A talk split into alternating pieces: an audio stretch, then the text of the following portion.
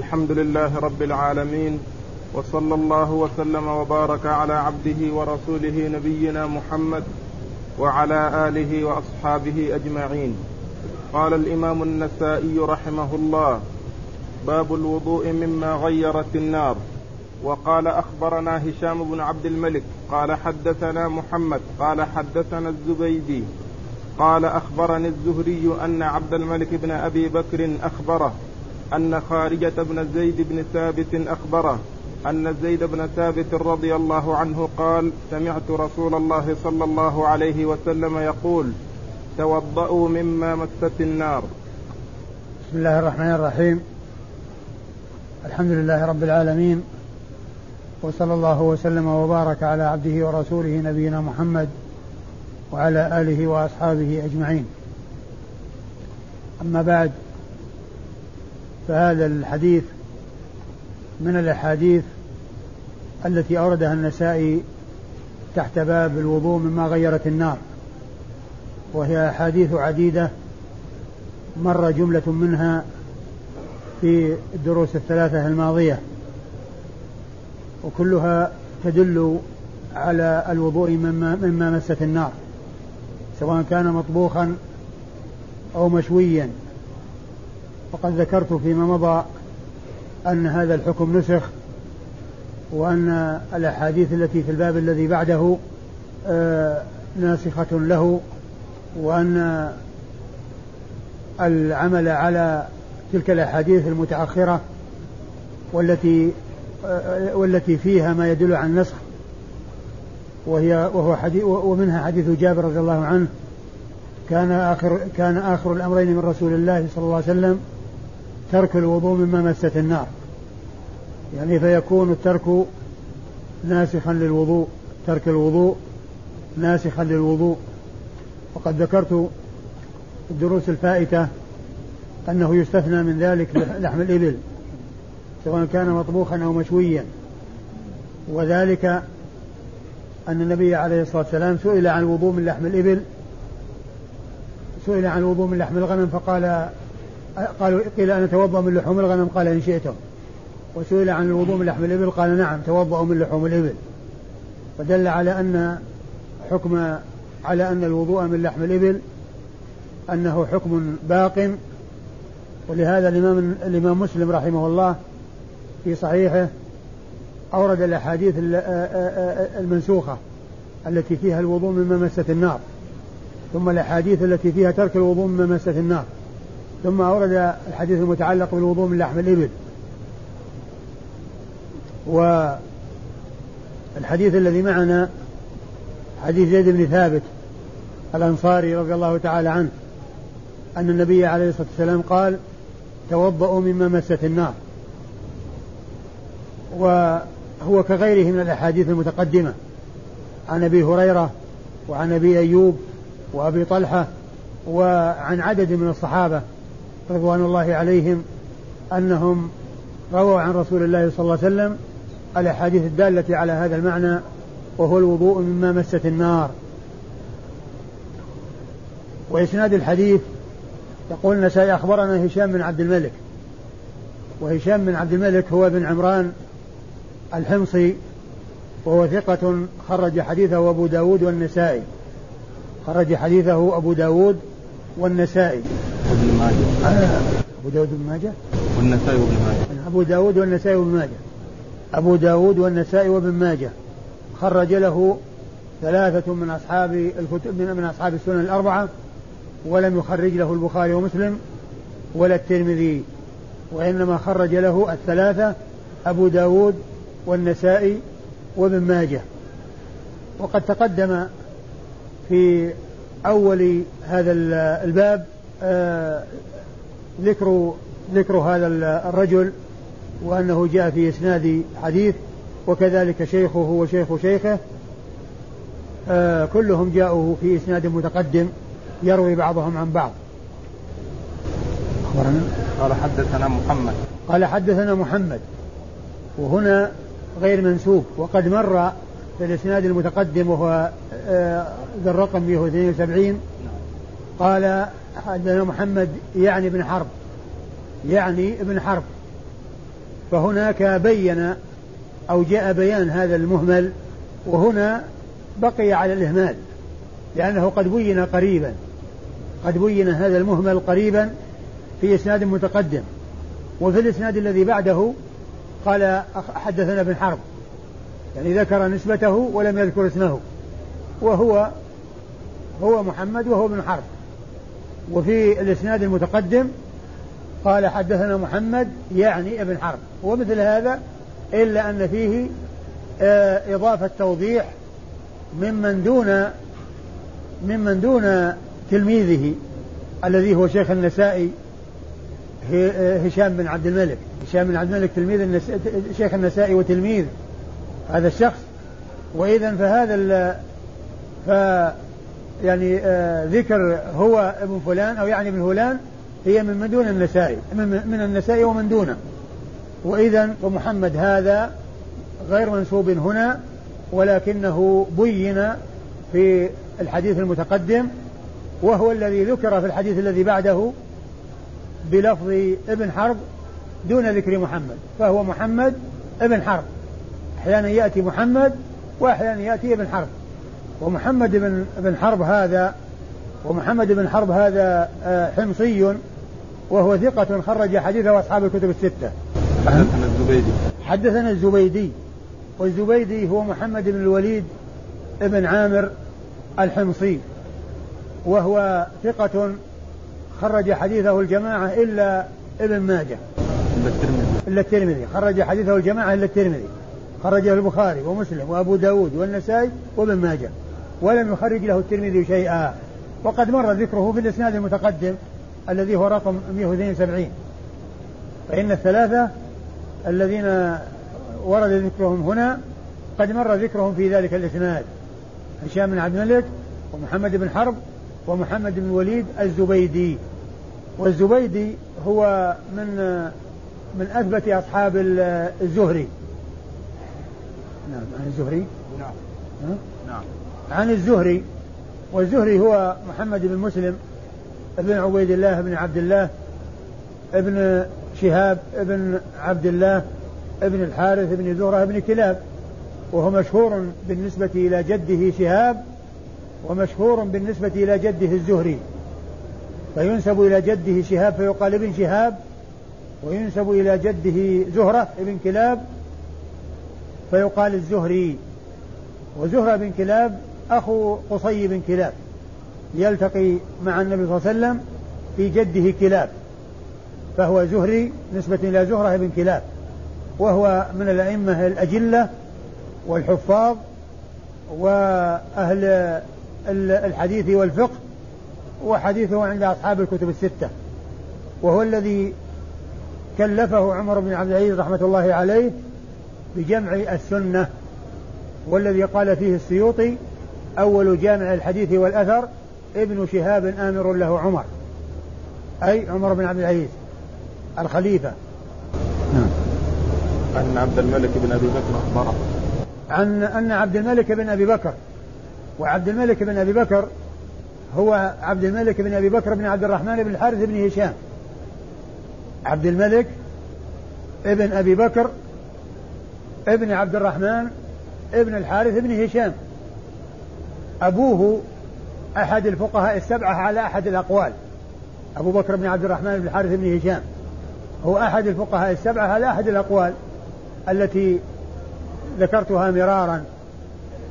وابنه عبد الملك هذا ثقة. حديثه عند أصحاب الكتب الستة.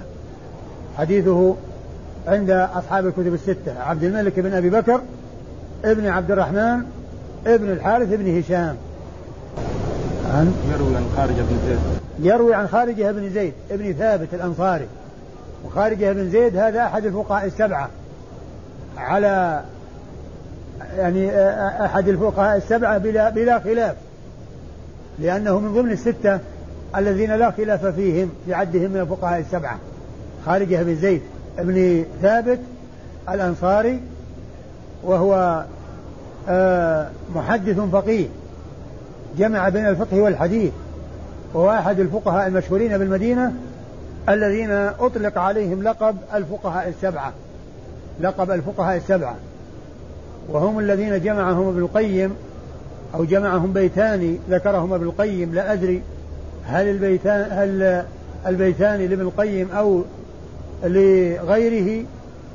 وهو قوله إذا قيل من في العلم سبعة أبحر روايتهم ليست عن العلم خارجة فقل هم عبيد الله عروة قاسم سعيد أبو بكر سليمان خارجة. فخارجة هذا الأخير هو الذي معنا في الإسناد. خارجة بن زيد ابن ثابت. وحديثه عند أصحاب الكتب الستة.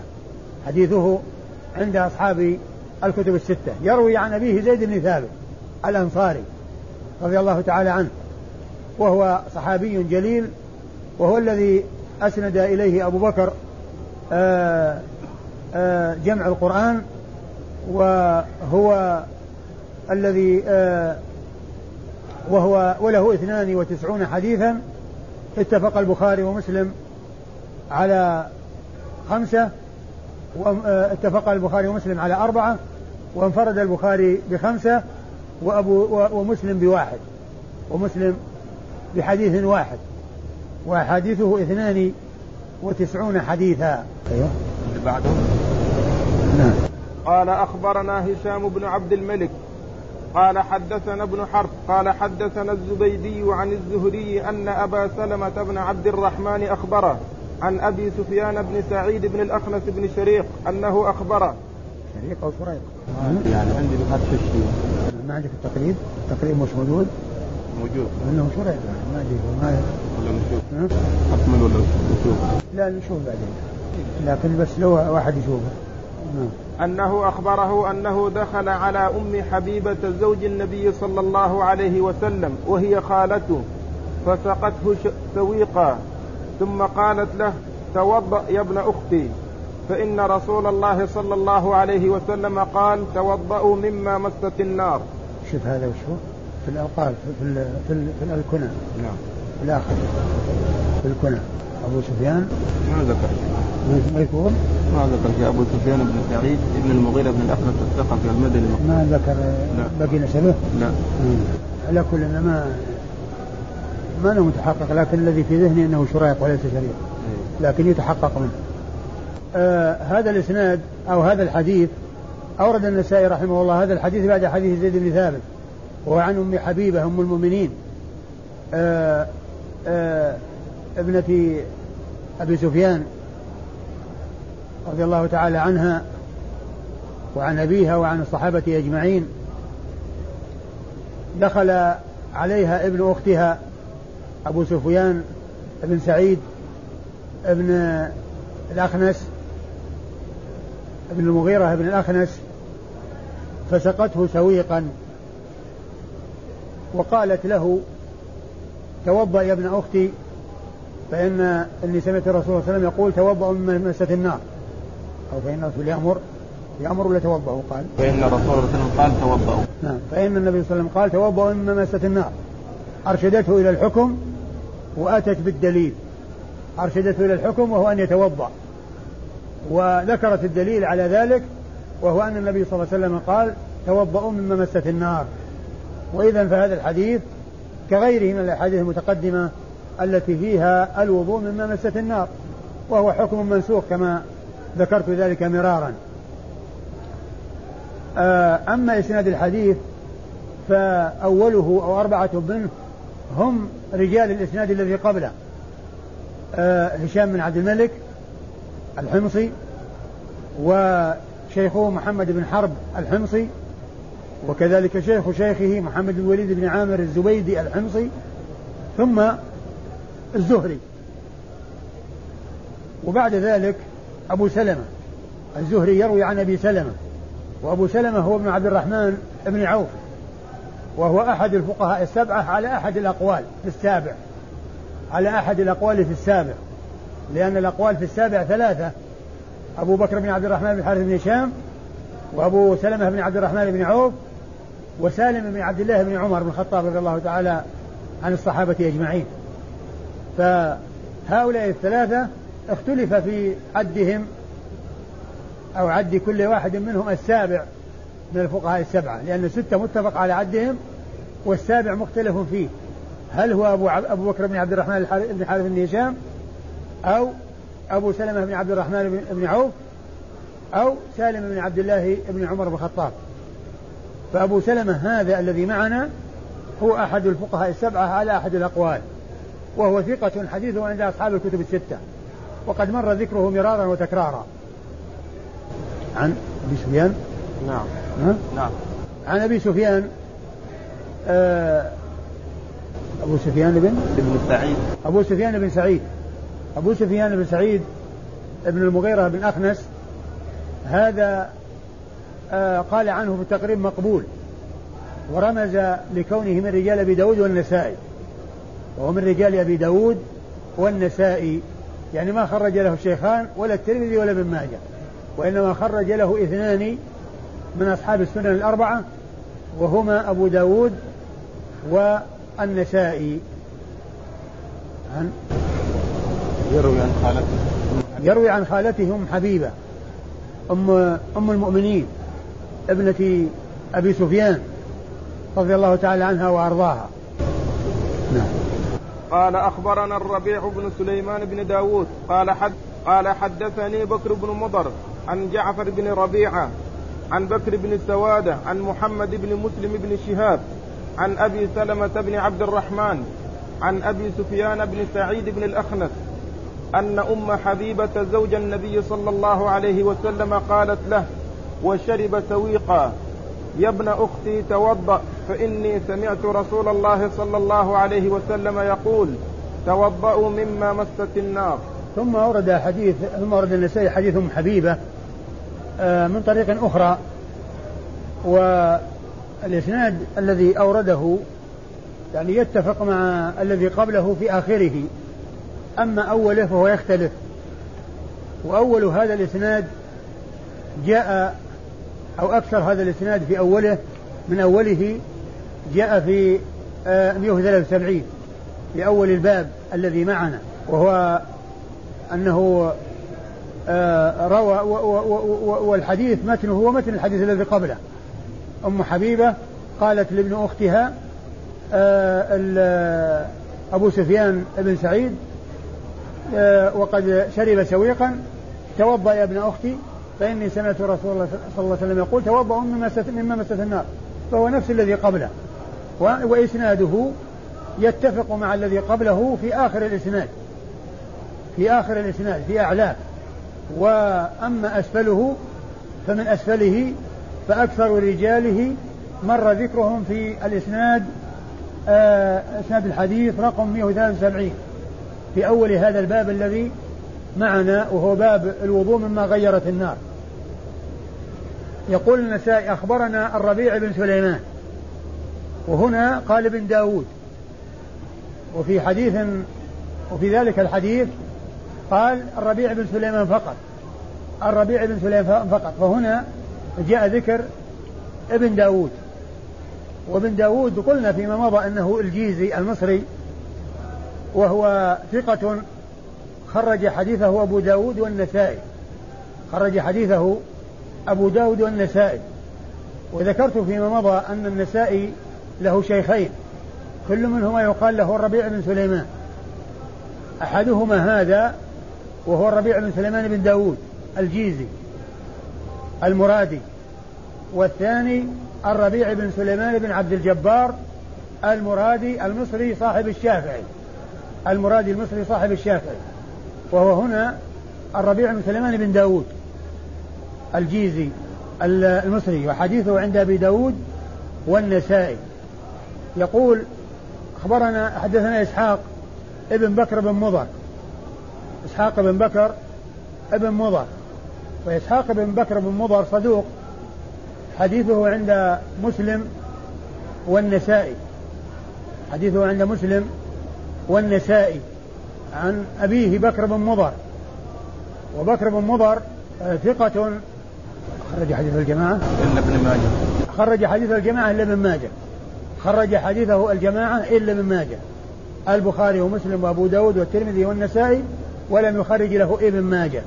هذا بكر ابن مضر والد إسحاق ابن بكر بن مضر. عن جعفر بن ربيعة. جعفر بن ربيعة هو بن شرحبيل بن حسنة الكندي وهو ثقة خرج حديثه أصحاب الكتب الستة الجماعة. خرجوا حديثه. جعفر بن ربيعة بن شرحبيل بن حسنة الكندي. ثقة حديثه عند أصحاب الكتب الستة. يروي عن محمد بن سوادة؟ عن بكر بن, عن بكر بن سوادة. وبكر بن سوادة بن ثمامة. وقد مر ذكره وهو وهو ثقة خرج حديثه البخاري تعليقا ومسلم وأصحاب السنن الأربعة. البخاري تعليقا ومسلم وأصحاب السنن الأربعة.